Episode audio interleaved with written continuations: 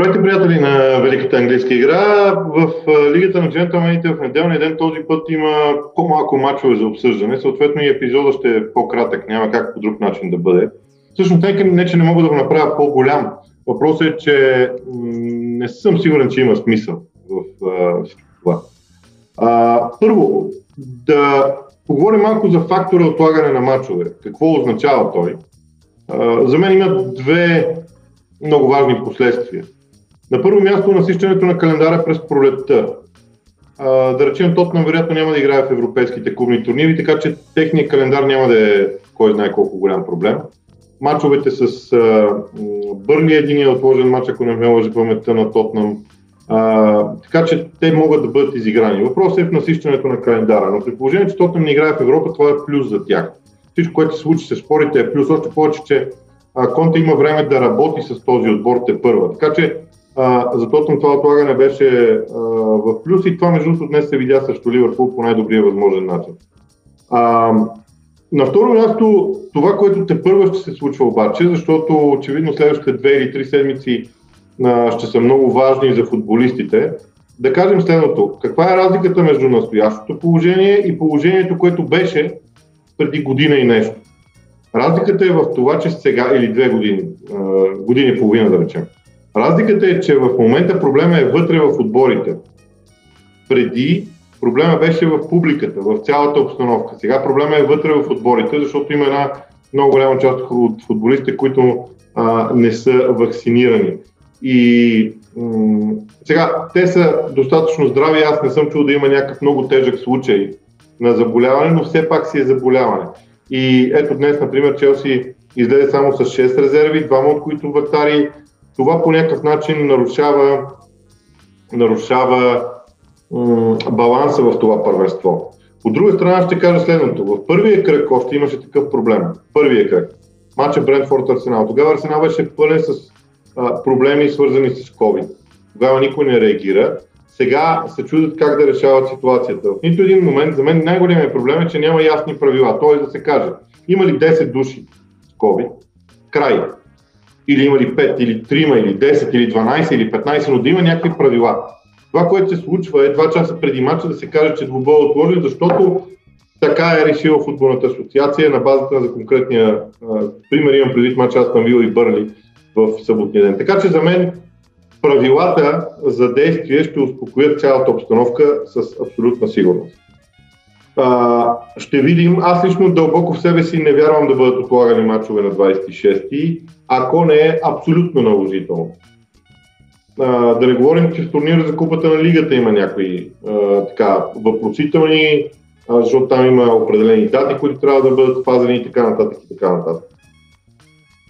Сега, за мачовете. Да започне поред. Този път да започне от Арсенал. Арсенал по коледа ще бъде на четвъртата позиция в класирането. А, артилеристите мислят, че са първи отбор от Уимбълдън от средата на 90-те години, които губят първите си три мача и след това по коледа са в топ 4. Знаете ли, този прогрес на Артета, аз със самочувствие мога да кажа, че го очаквах.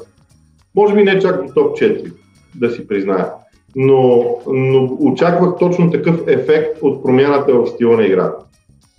А също ли, че се видяха няколко неща. На първо място, това видя се от какъв тип централен нападател има нужда от Арсенал има нужда Арсенал. А, това, че Лаказет играе успешно, не означава, че той е най-добрият вариант за централен нападател. Да, от наличните в момента в клуба със сигурност. Но Лаказет има един проблем в защита. Той, например, се видя с Евертън. Имам предвид не е в защита, играта без топка. А, срещу Лиц ми се струва, че начина по който, и по принцип аз смятам така, и, и съм го казал, казах дори преди матча с Лиц, Арсенал има успех срещу отбори, които се опитват да ги пресират високо или дори да ги пресират в средната третина. Арсенал има проблем с отбори, които се прибират в собствената си третина, в наказателното си поле или пред наказателното поле се подреждат. Там Арсенал има проблеми. Но големите отбори не искат да играят по този начин срещу артилеристите и аз смятам, че Ливърпул и Мансити имат просто по-голяма класа в момента. А, вече не причислявам Челси към тази група. За мен Челси има отстъпление, което е игрово а, но за това след малко. Така че победата на Арсенал над Лидс беше логична, но тя не бива да служи като обяснение или като убеждение, че Арсенал е решил всичките си проблеми. Арсенал в момента, аз смятам, че е близо до изчистването, до окончателното изчистване на стила си и достатъчно убедителна игра у дома. Като гост все още не. Там са резервите, ще видим какви сделки ще бъдат правени, какви корекции ще бъдат направени в този състав. Що се отнася до Лиц? Аз наистина смятам, че а, причините са изцяло в Марсело Биелса. А, когато той има на лице всичките си играчи, Лид ще играе по-добър футбол и ще печели повече точки. Те няма да са толкова, колкото бяха миналия сезон, но ще са повече от тези, които се, които се печелят сега. А, когато обаче Лиц няма необходимите играчи, защото вчера на Лиц лип, лип, лип, лип, липсваха 8 души от основния състав. И тогава има рухва.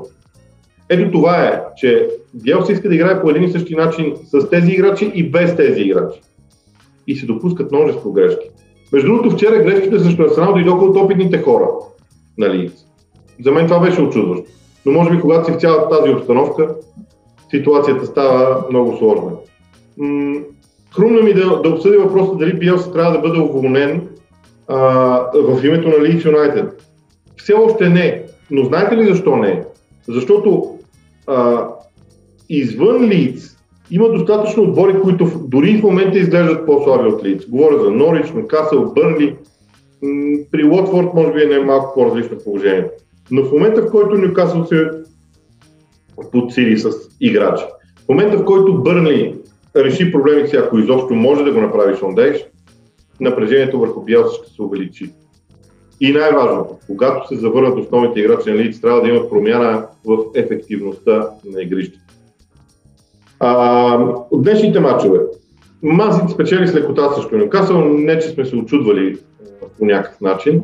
За Мазит са казани 100 неща, аз в момента не мога да кажа нещо ново, те просто експлуатираха своя стил футбол, който е достатъчно добър, за да побеждава отборите от втората половина на таблицата а, трябва да се случи нещо драстично, за да може Манчестър Сити да се провали.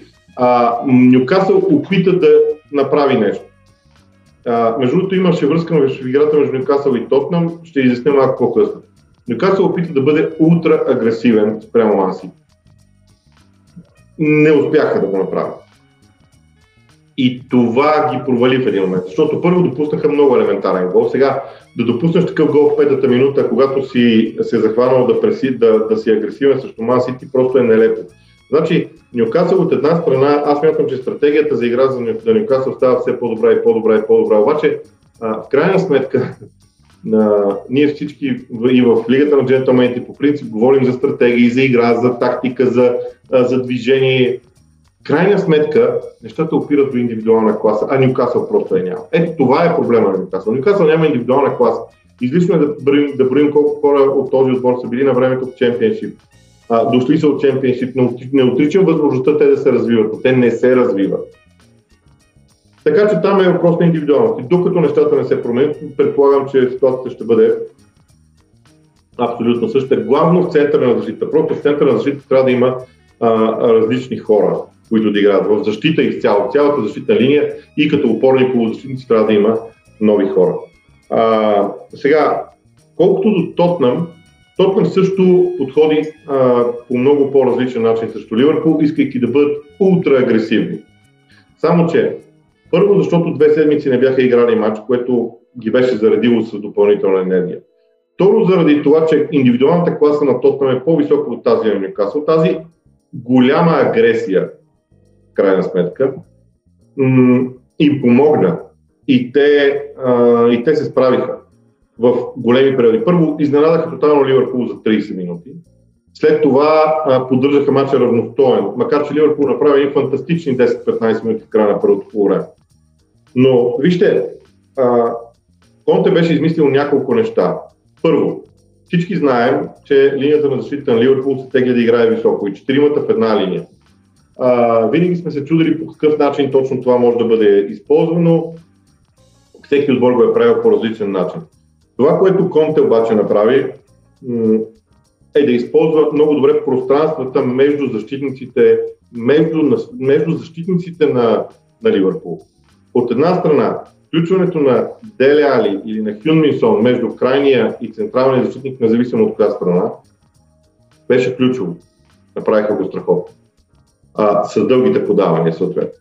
Второ, когато имаше пас между централните защитници, забележете играчите на нападателите на Тотнам както стават от вътрешната страна и не дават възможност на единия централен защитник да отиде да помогне на другия, просто защото го загърбват. Всичко това е позициониране. И това позициониране е чудесно. Второ, когато първото по време Ливърпул изнасяше топката, те изнасят във вариант 3 плюс 1.